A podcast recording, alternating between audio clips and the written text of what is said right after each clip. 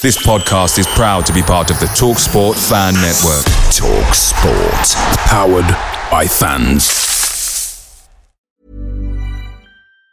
And there it is. That's as good as it gets on this stage. Nissan Townstar EV strikes again. It's an unstoppable van. Unstoppable! Look, just fantastic. You can actually see the ProPilot technology in action. Effortless parallel parking. It moves with all the confidence that comes with a 5-year warranty. And with a bench full of all-star van experts, there's real strength in depth here. That's all-star quality. Search Nissan Townstar EV and visit your local all-star van centre to see for yourself.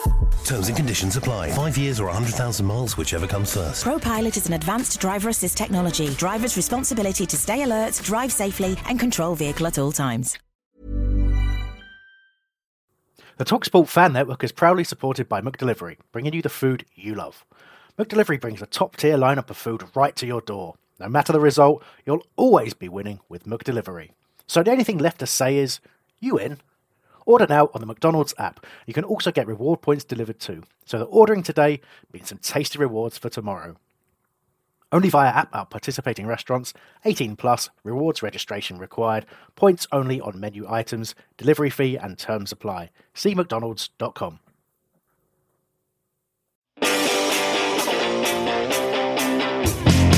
It's that time again. It's the Back of the Nest Crystal Palace preview podcast.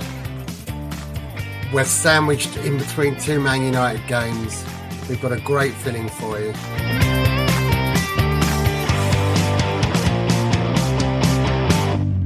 Hey Patrick, hey Chris, I'm Nick.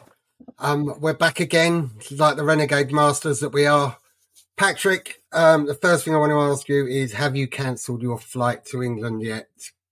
No. Because of previous results? No, it's too expensive to cancel it. If I could, I probably would have, but no, I haven't. Okay, we'll come good. And Chris, I was very, very unsurprised to see a social media image of you at a pub opening. Now, fancy that. What's that all about? Yeah.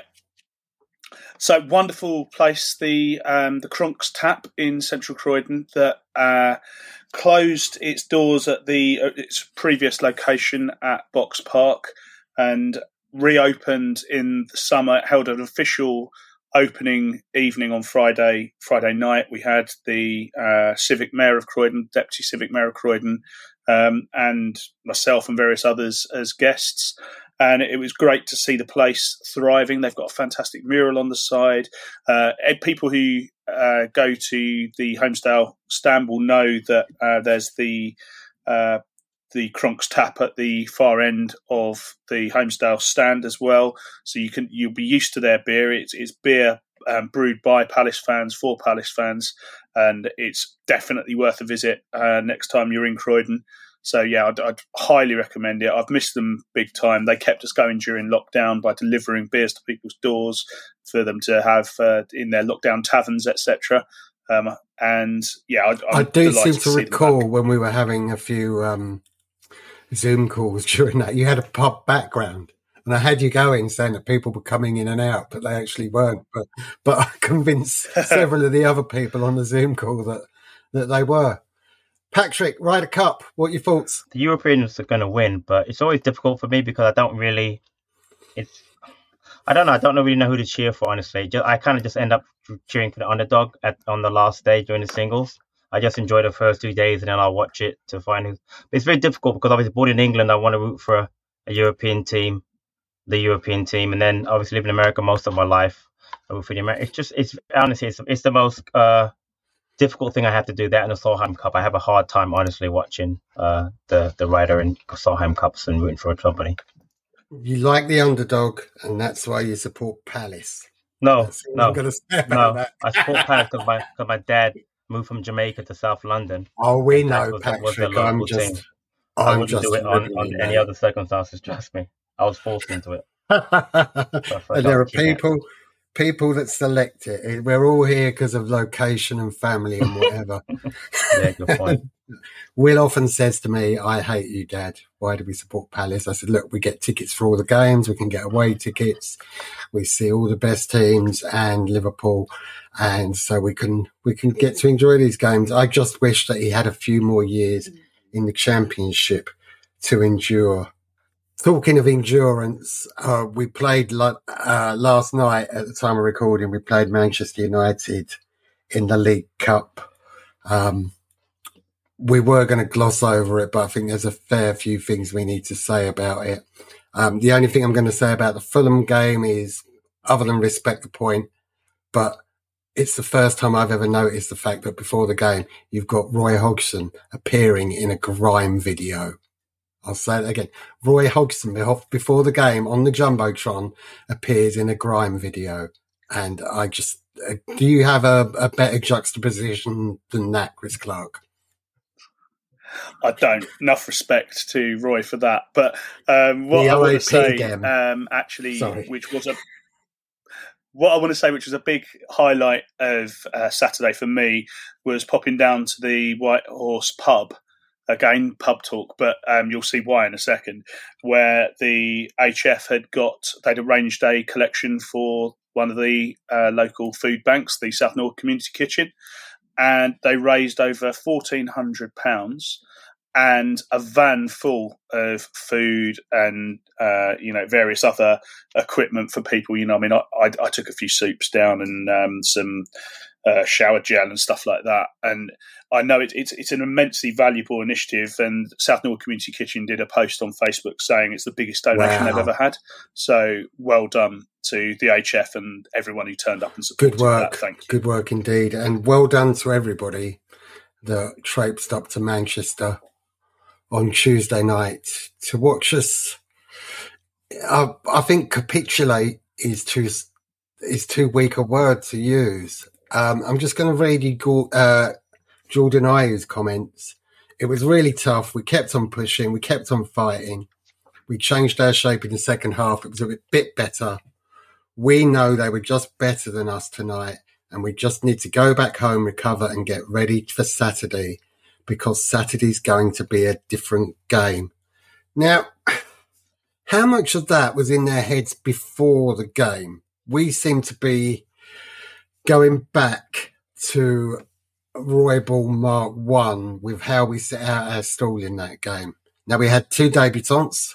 We had Dean Henderson and we had Rob Holding, as well as Jasvair Saki playing up front for us. Dean Henderson, I have found out today, didn't sign for Forest. They didn't want him because they were too worried about his thigh injury recurring. 17 minutes he lasted yesterday.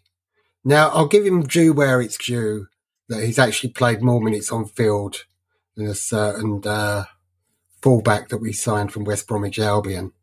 But Patrick, you, like most Palace fans, you weren't happy with the performance. What do you think was behind such a shit show of a performance from Palace?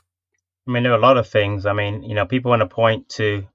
This might be kind of long, by the way, so I apologize in advance. Okay. People want to point to the board, and I agree that we didn't sign enough players. We haven't in the last couple of transfer windows. But the players that we do have need to perform better. I mean, you made the point about, you know, people should be funded for going after that game. I thought it was a disgrace because we didn't put forth an effort, I think, that we should have put forth. And you know, talkSPORT had the question today. What's the point of Crystal Palace Football Club? And you know, though that's very demeaning, and I don't agree with that comment. You got to kind of think to yourself, like, what is the point of being in a cup competition? And I get that it's Old Trafford, it's Man United, it's difficult, and we probably weren't going to win the match. But why go up there, play a weakened side, and now you can say, okay, we had injuries, and that has been a problem this season. I will admit that also. But it was a problem during Roy's last stint also, so maybe we should look at that. Because it's not a coincidence that we seem to have players getting injured all the time under Hodgson. But what's the point of going up there with a weakened side, falling behind 2-0, and then taking off the one kid that you started, the one, because we should probably play maybe a few more just to blood them, and then take the kid off at halftime and then put on a defender at 2-0. It's like I just don't understand what we're doing this season. Jasvair Saki has played 9 minutes in the Premier League this season, 9. Ahmad has played 36 minutes this year. Aboué has played 0 minutes this year in the Premier League. Now, I remember making a comment to D during our first game, the post-match, the Sheffield United game. And one of my pet peeves was, why not sub some players in? And he goes, well, why sub in? We're winning 1-0. Why do that? I said, you're missing the point. Just going forward, you want to get players involved in the game, because the more you get them involved, then you don't put them out for the first time against Plymouth or the first time against Man United. Gyro hasn't played a Premier League minute all season. Played great yesterday. So my point is, we don't have a deep squad, but we have enough players that in my opinion, by the way, had we at least got them involved before yesterday, could maybe have done a better job. Of course, the Edouard injury was very unfortunate when it happened, Saturday. Henderson injury yesterday, very unfortunate that it happened. But we had enough players that we could have at least put out a better performance against a Man United side, by the way, and I'm almost done, is one of the worst Man United sides I've ever seen in my life. They are absolutely terrible. They're injury-stricken. There's a lot of back behind the scenes stuff that's going on with them. They're not a good side, and they embarrassed us yesterday. So the point of Crystal Palace right now is to stay in the Premier League. And for me, honestly, I am so sick to my back teeth of that whole attitude. We've got to be better. So I just don't know. I'm starting to really wonder what is the point of our club, because I don't understand why we just take cup competitions so lightly. We've never won a major cup in our... Yes, I'm sorry. We won the ZDS Cup. I will put that in before Nick throws that in there. But we've never won a major cup in our entire history. I'm not saying we'd have won it this year, because it's going to be difficult to win it. But to not even put the effort forward yesterday was so upsetting, and so I just don't get the point right now of what we're trying to do. I just don't understand it. Roy Hodgson at the transfer window said he was kind of happy with everything that went on, but alluded to the fact that yesterday that he wasn't very happy. Was he trying to prove a point yesterday, do you think, Chris? I know you didn't see the game, but you've obviously heard all the stuff on social media and the moaning in the Back of the Nest WhatsApp chat. Do you think we're trying to prove a point here by actually being shit? I mean, if that's the way that you make your point, then it's a pretty crap way of making your point, in my opinion. I don't think that's what Roy is doing, apart from anything else. If you're going to send a message that you want better signings, you're better off doing that in August before the window closes, rather than waiting till they've not been made and then moaning about it when there's 4 months to go or whatever it is. It's 3 months, isn't it, till the January window opens. So that would be utterly pointless, and I don't believe that that's necessarily his style. I think this reflects a number of things. I mean, the club in recent years, especially under Hodgson, did not prioritise cup tournaments. I understand why. Like Patrick, I'm frustrated at that as well. I obviously want to see us win a cup, probably more than anything else. I do also want my team to be in the top flight, and luckily, it's not my money at stake, but I understand that the people who own the club, especially Parish, are burnt by the unsustainable issues that have happened in the past. They're trying to run the club a certain way, a sustainable way, and they're delivering on those terms. Now, those terms may not be fun and they may be frustrating, but on those terms alone, I think they are being delivered. With regard to the team selection, I mean, it's fair to say that we only started 4 of our normal starting 11, and you wouldn't necessarily expect that team to fare particularly well. Again, I don't disagree with a lot of what Patrick said in terms of his actual analysis. One, I didn't see the game, but secondly, I've heard and read a lot of social media and match reports and so forth since. You can see what's happened there, and if I'd been there, I'd be frustrated too. But at the same time, frankly, I do probably agree with the idea that the Premier League is more important than the League Cup. And I would turn round the question, what's the point of Crystal Palace Football Club, to what's the point of the League Cup? I think we're reaching the stage where that is actually being strongly argued that it should be abolished. And I think we'll see that happen in the next 2-3 years. And then it'll be, what's the point of the FA Cup? Slippery slope.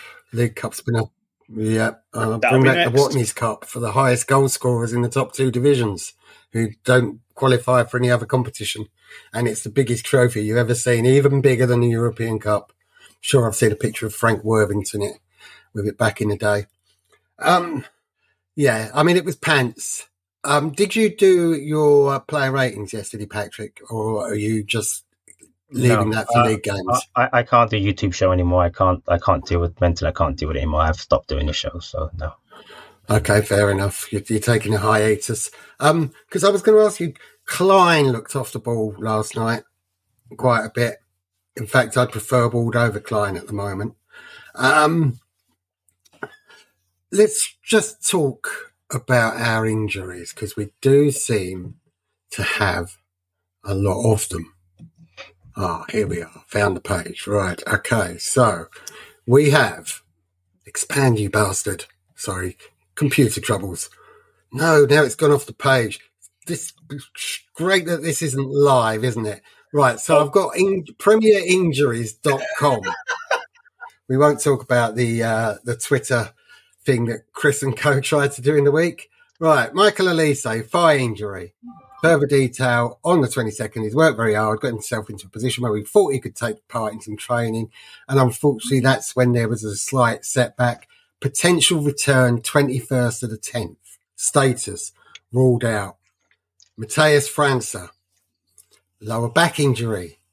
On September the 15th, we hope he'll be back with us in a couple of weeks in training sessions, and he's got to get himself match fit and accept that after the 6 and 7 weeks he's had to recover from his injury, he'll have plenty of work to do to get himself up to speed.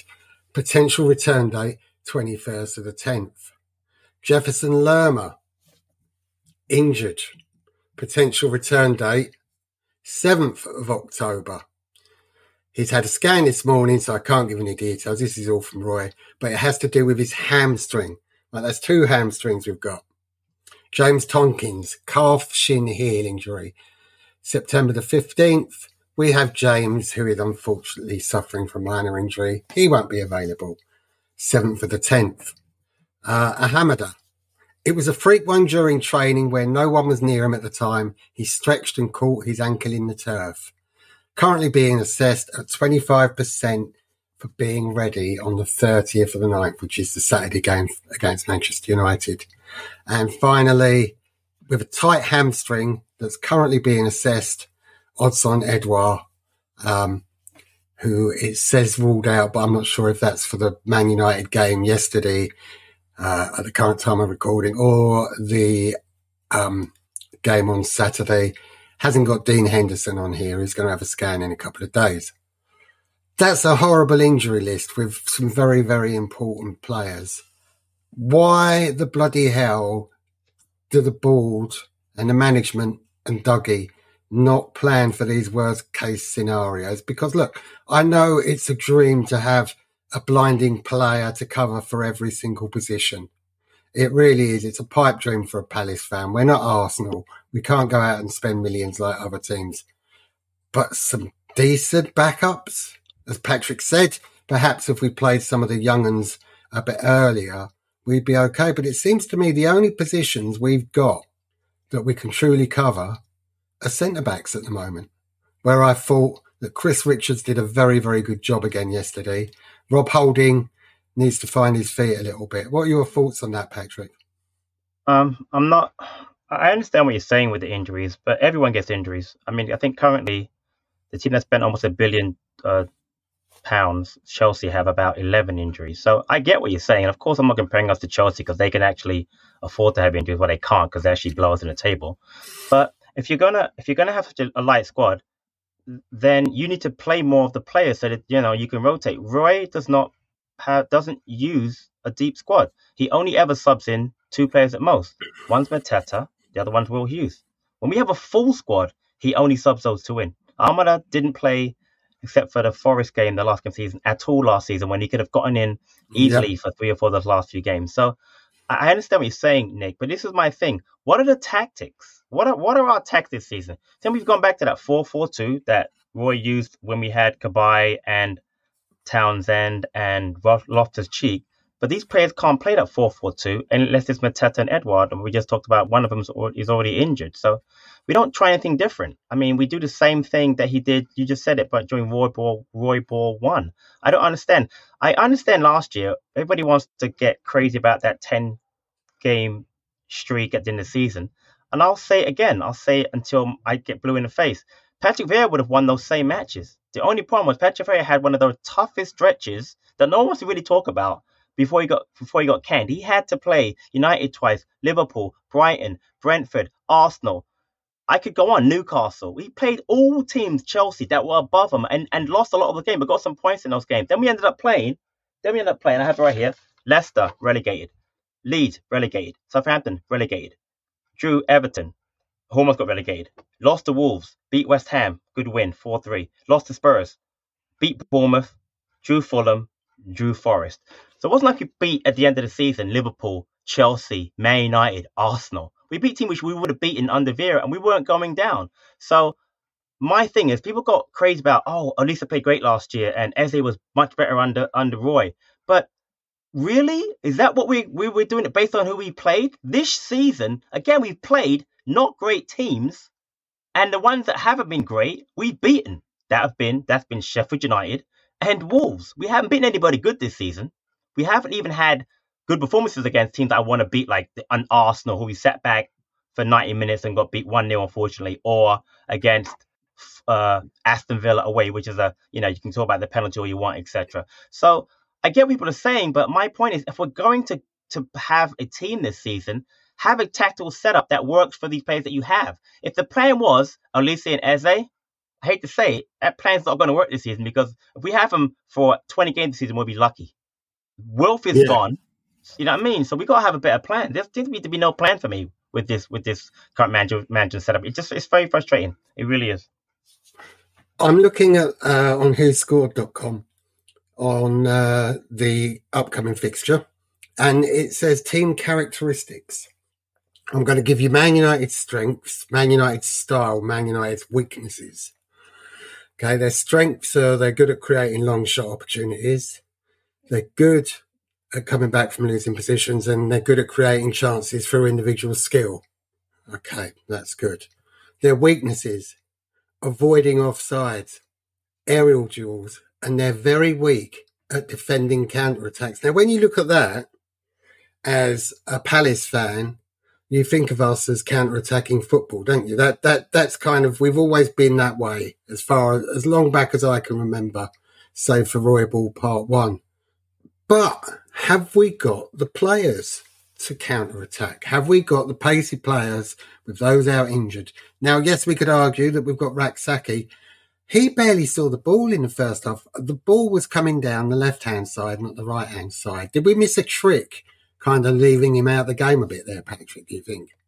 I mean, yeah, tactically, you've got to find a way to get him into the game more. I mean, he was going against Amrabat, who was playing as a... I'm trying to find the right word, a part-time left-back. He's not a left-back by trade, he's a defensive midfielder. He played last year against Man United when Charlton played up there in the League Cup, did much better than yesterday, and then take him off at half-time. I mean, I get that he didn't light the world on fire yesterday, but he didn't have that many opportunities. I don't understand. Well, you're right. Maybe we could have moved him inside, maybe switch him over to the other side, put Ayew on that side, do something different. But we did the same thing the entire 45 minutes. It was very strange. I mean, again, I'm not saying Jasvair Saki is the next Wilf Zaha. What I'm trying to say is that we've not given this kid a chance to succeed. We should have sent him back on loan to a championship side. He's supposed to go to Ipswich. Ipswich are killing the or was it Leicester? Actually, both. He was linked to both of them, I think, at one point. They're both doing great in the championship right now. I don't understand why we kept him here and not use him. I mean, I just don't get it. And we talked about injuries. He actually hasn't been injured. So we could have given him more. I don't understand why. It's just I don't know, Nick. It's very frustrating. Like I said, it's again, I want to get behind what we're trying to do. But I'm just frustrated. I don't know what we're trying to do right now. I just don't quite understand. I get the lack of, like I said, I understand the whole we didn't spend money. The ownership model is not great, but you got to do the best of what you have. I'm actually trying to figure out, why did Roy even come back? Like, I honestly, at the end of the season, I'm being serious. At the end of the season, I was so happy for what he had done. I really was, and I'd gotten over my, because everybody knows. And there it is. That's as good as it gets on this stage. Nissan Townstar EV strikes again. It's an unstoppable van. Unstoppable! Look, just fantastic. You can actually see the ProPilot technology in action. Effortless parallel parking. It moves with all the confidence that comes with a 5-year warranty. And with a bench full of all-star van experts, there's real strength in depth here. That's all-star quality. Search Nissan Townstar EV and visit your local all-star van centre to see for yourself. Terms and conditions apply. 5 years or 100,000 miles, whichever comes first. ProPilot is an advanced driver assist technology. Driver's responsibility to stay alert, drive safely and control vehicle at all times. Away days are great, but there's nothing quite like playing at home. The same goes for McDonald's. Maximise your home ground advantage with McDelivery. You in? Order now on the McDonald's app. At participating restaurants, 18 plus, serving times, delivery fee and terms apply. See mcdonalds.com. I've never been a big Roy backer, but I actually backed him last season. I'm 100% back where I was before with him, which is terrible because he did a great job last year. For him to come back, why did he come back? 1-year contract, not getting backed, same tactics, basically. And I don't understand why he would come. Unfortunately, he got sick. I mean, why would you come back at 70 years old to deal with this again? I mean, he must love Palace. I mean, I give him credit for that because I know I'm ranting. I'm sorry this will be a rant-filled show, but I'm all over the head place with this club right now. It's just I'm just frustrated beyond belief. I just am. So sorry. With that, he didn't know that Edouard was going to get injured. He didn't know Elise was going to crock himself against France. And yes, you're right about the squad depth, but he's the one that can bring the players through. My big shining light yesterday was Gyro. Yes, and we'll talk about him in a bit.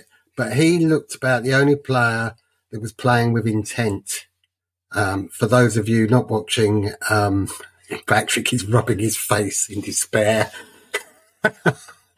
Chris, I just spoke about Man United's strengths and weaknesses and their style. What do you think?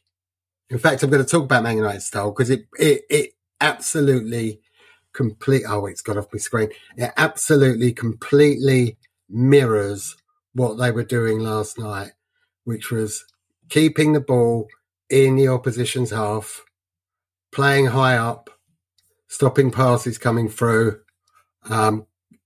attacking down the left, taking lots of shots.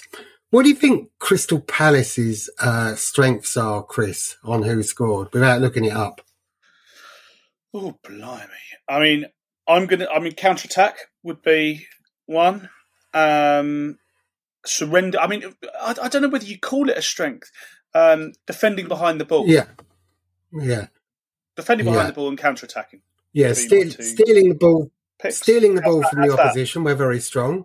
We did a lot of that against Fulham, but one of our weaknesses, and we're very weak at, is keeping possession of the ball. Just to go back to the Fulham game, I thought we defended brilliantly in that game. I really do. It was just that we couldn't pass the ball out.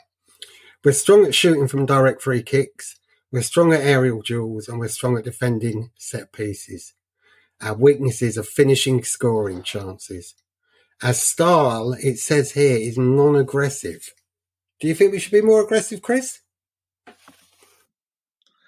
Well, certainly people in the Holmesdale thought that we should on Saturday. That was pretty apparent based on some of the songs that were being sung around me, get into them and so forth. I think, it wasn't a dynamic performance. It was one thing that I will say, and obviously this isn't a review show, but I was stood next to DR. DR wasn't stood near me, but he came and stood with me for the second half. And I really enjoyed the first half of that game. And it might just be because I'm not going to quite as many games as I was in previous years, so I'd got a bit jaded. But now, when I go to a game, I'm really enjoying it, but I genuinely enjoyed what I saw, and I was quite optimistic. The stats don't reflect what I thought I saw on the pitch, so that does suggest there's an element of optimism, stroke cockeyed bias on my part, and I'm more than happy to hold my hands up to that. But I was quite upbeat after the first half of that game, and frustrated that we didn't win it in the end, albeit that they actually had more proper chances than we did. But I was genuinely optimistic by that, you know, after that performance. And I mean, you won't catch me. I mean, we're going to reach predictions at some point, and you won't catch me predicting a Palace win on Saturday. But I'm not personally. I mean, I don't think that you can extrapolate from seven of our starting 11 not being on the pitch. I don't think you can extrapolate a 3-0 defeat for most of our first 11 not being there to quite a lot of our actual first 11 being on the pitch on Saturday. I just don't think they're the same thing. So I'm not as concerned as you know as others may be. But then on the other hand, I didn't see last night's game, so probably that's the point. Our form against Manchester United, very very poor in all time. I think we've won about 10 times against them. That is all. That's not very many, is it? Patrick, would you start Gyro on Saturday based on his performance last night, or do you think Hughes will get it? Because we know Lerman's not coming back. Well, Gyro came off late. I don't know if it was fatigue or injury, so I'm not sure if he's ready to start on Saturday. I love what he did yesterday. I've always been a big fan of Gyro. Don't know why he hasn't got more opportunities, but I'd like to see him start, but there's no way he's going to start over Hughes, so it's not even really much of a discussion point. But yeah, I would. But he's always been the forgotten man, hasn't he? Very much so, which is a shame because he's got ability at more than just left back. It's a real shame that, you know, maybe that's the Frank De Boer tax he had to pay for getting bought by Frank De Boer, because apparently no man has ever fancied him, which is a shame. Ever fancied him? Yeah. Yeah, it's a shame because he's never actually... I've never seen him have a terrible game for us. Have you, Chris? Against Burnley, the game where what's his name, the Dutch guy, got sacked. He was pretty bad. What position was he in for that game? A corner. He might have been playing centre-back, but he didn't realise that he needed to jump when a corner came in. And that pretty bad. Chris is right. That's like the worst game I've ever seen him play. He had him at centre half for some strange reason. Did we play three at the back that time? I think tried to play three at the back, I think it was. Or was that when he had Luca back there? But anyway, either way, you're right. That was like the worst game I've ever played. You're right. That's a great shout, by the way. A great shout. He was. He's just never done that badly. So head to head, I finally found it. So against Manchester United, we've played them 64 times, including the League Cup game this week. Man United have won 41 of them. Palace have won 10 of them. And we've drawn 13. Recently, it's kind of not been too bad in recent years compared to a bit before that. We beat them last on the 22nd of May last season. 2022, we beat them 1-0, and we beat them away in 2020. Wolf scored in that one, if I remember rightly, didn't he? That wasn't last season. That was a 3-1 2020. No, Vieira's was the first. That 1-0 was what Vieira's first season. It wasn't last season. Yeah. I would argue we beat them 1-0. Great shout, yeah. Felt like a victory because it was late on. Take that as a win. My usual question, I'll only be able to do once each time this season because you might remember it.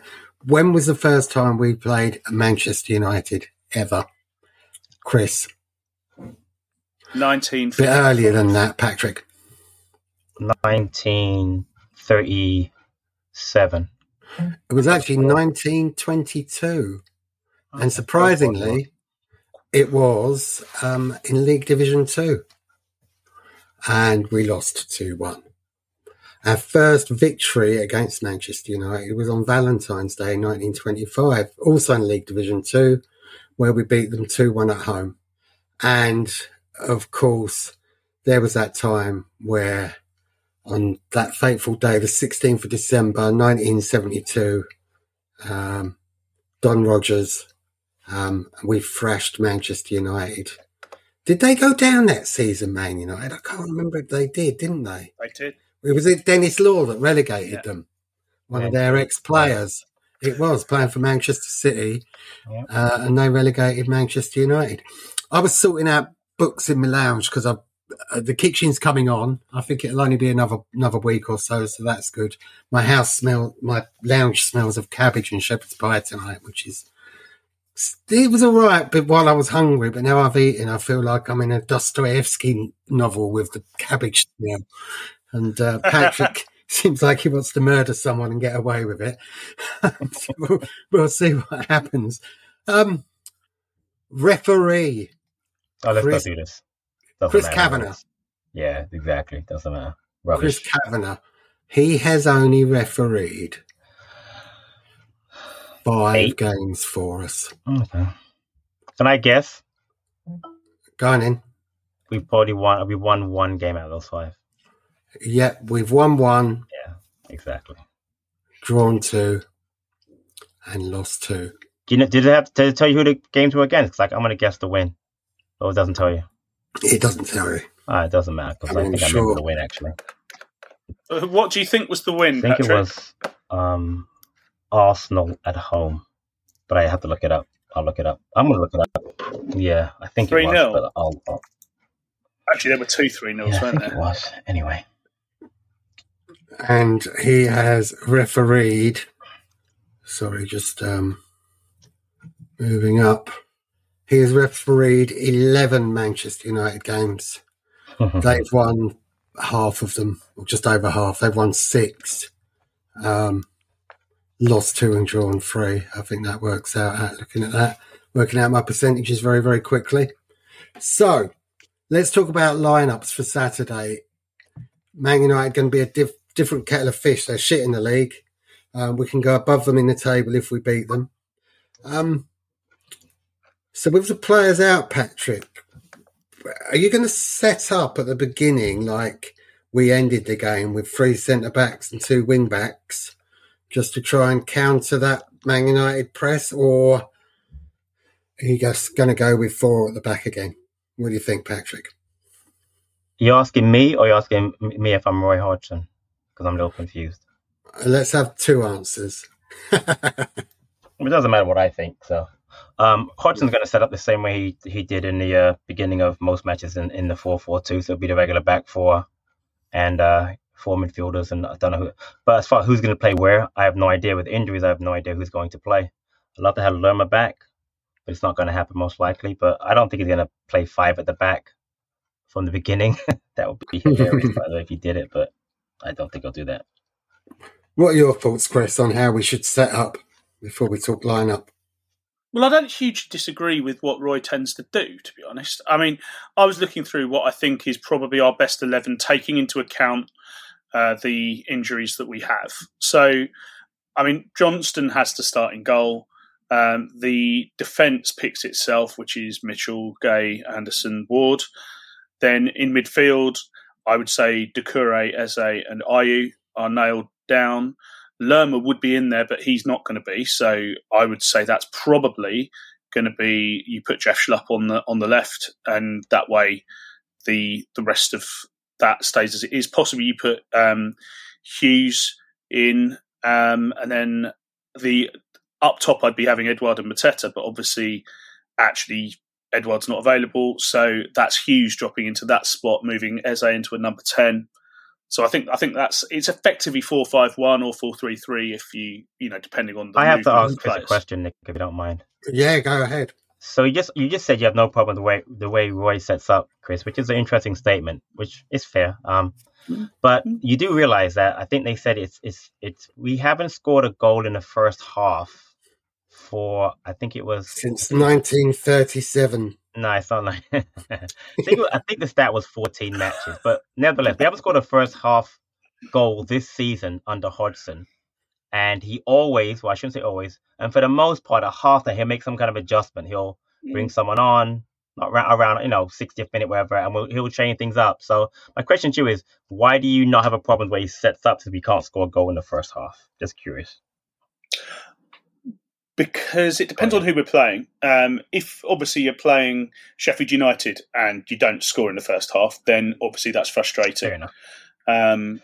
If you're playing Man U and you don't score in the first half, then, I mean, as long as you haven't conceded in the first half, you're still in the game. And that's obviously, you know, the philosophy that Roy has historically employed. It's basically what I expect from Palace. So I know there are a lot of people who are understandably very frustrated with the situation at the club, but I guess just, you know, I'm still one of those people who is relatively content with ploughing away at being a stable Premier League team and hoping to aspire in, you know, to do something better in due course, maybe win a cup, maybe, you know, get a better top half position. But I'm relatively content with the status of the club. A cup that you don't think will exist in 3 or 4 years. Well, yeah. I'm talking about, the League Cup I don't think will exist. The FA Cup I think should. There will be a push to ruin that as well. But, you know, that's down to... There's a whole debate, isn't there, about legacy fans, people who go to games and feel an attachment to their club and don't want to see the whole game monetised and transformed in the way that Project Big Picture and other people who want to change it are pursuing. You know, and that's where the Todd Bowley model and Chelsea and all of this madness that we're seeing happening, you know, that maybe that's the future and I'm the stick in the mud, but I like the league the way it has been. I guess, to be honest, there were obviously transformations that happened before that with the advent of the Premier League, etc. So everyone thinks their era is the best, don't they? And that change can bring back the path back to the goalie. I don't want to be that's what I say. That guy. Red Star All Grey, love it. I found the Kavanagh stat, by the way. It was actually last season against Leeds away 4-1. That was the first. That was our only win with him under ref. So that was a good day out. It was. Talking of good days out, Chris, have you got a Manchester pub watch for us? I do indeed. You'll be sad to hear, first of all, to say, Nick, that you remember the Alphabet Brewing Company that we visited, now a thing of the past, closed down in May, because I looked that up to recommend that, and there's a BBC article online about how that sadly shut its doors, but I do have 2 recommendations, places that I've been to. One is very near the station, the Piccadilly Tap, has a decent selection of craft beers, and is near the station, so before you make your journey.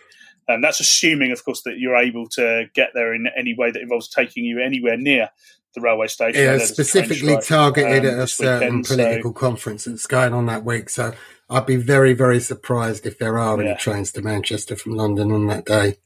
But people may be getting coaches, and if they're doing that, they'll still end up near Piccadilly. So I can recommend the Piccadilly Tap.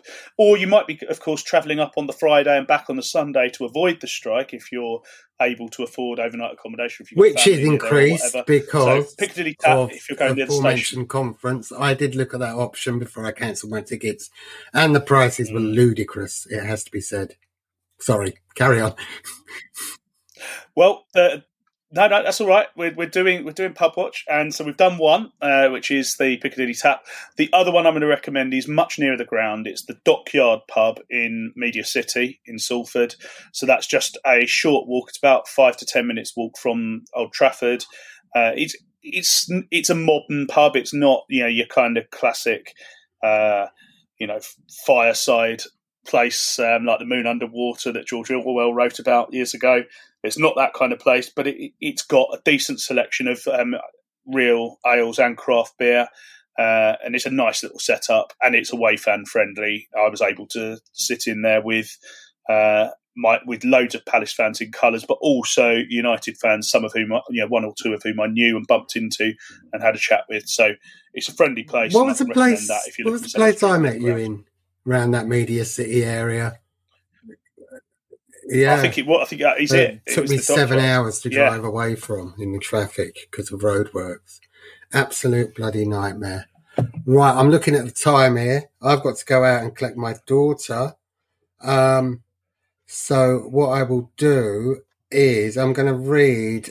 I did a little video on TikTok earlier, and the predictions came in. One of them from TikTok. We've got a person called G, who said It's never good when the manager pretty much accepts defeat before a ball is kicked. And that's the attitude the players went with into the game. Gee, my man, or my lady, yes, my lady, you didn't actually leave a thing what I specifically asked for, although your point is very, very relevant.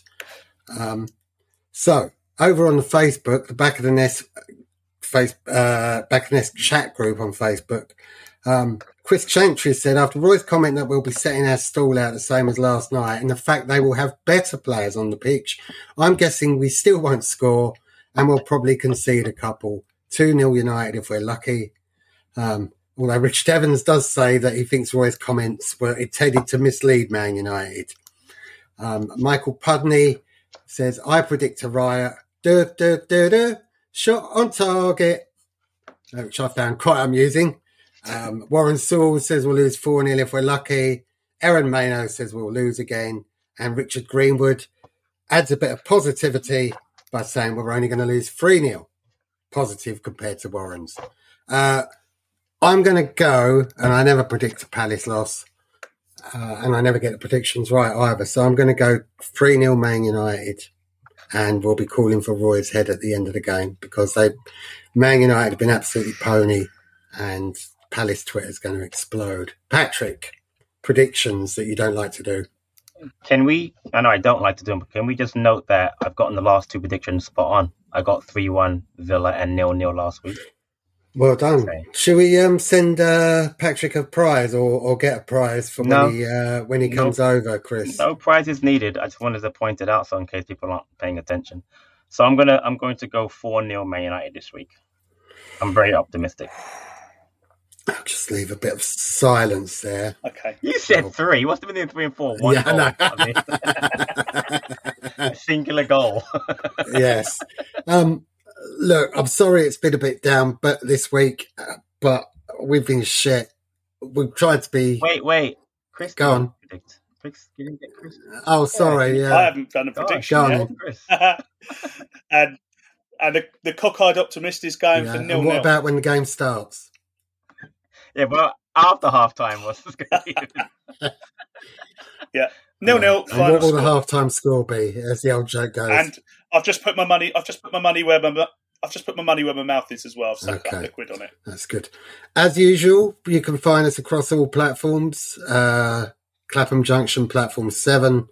Sorry, that was awful. We're on YouTube. Patrick used to be on the YouTube. These still pumping out content. I don't know. Well, there's plenty of stuff to be talking about. We're on TikTok, we're on Instagram, and we're on Twitter X. Catch the erstwhile Mr. Hambling and the very, very tall Mike Scott. And still hasn't developed an Irish accent yet. Cara Skipper will be reviewing the match. Chris was incredulous with Palace's performance on the last show. It's well worth a listen. So we'll leave you there and say up the bloody Palace. Thank you two. Blinding as always. And the next one, we're playing Forest, so hopefully we might have a little bit of something. There's more Palace. The season's not over yet. Yes, let's just end it now. I'm going to end it now. It's the 90th minute. All your mates are round. You've got your McNugget share boxes ready to go. Your mate's already got booked for double dipping and you steal the last nugget, snatching all 3 points. Perfect. Order McDelivery now on the McDonald's app. You in? At participating restaurants, 18 plus, serving times, delivery fee and terms apply. See mcdonalds.com. And there it is, that's as good as it gets on this stage. Nissan Townstar EV strikes again. It's an unstoppable van, unstoppable. Look, just fantastic. You can actually see the ProPilot technology in action. Effortless parallel parking. It moves with all the confidence that comes with a 5-year warranty. And with a bench full of all-star van experts, there's real strength in depth here. That's all-star quality. Search Nissan Townstar EV and visit your local all-star van centre to see for yourself. Terms and conditions apply. 5 years or 100,000 miles, whichever comes first. ProPilot is an advanced driver assist technology. Driver's responsibility to stay alert, drive safely, and control vehicle at all times. This podcast is proud to be part of the talkSPORT Fan Network. talkSPORT. Powered by fans.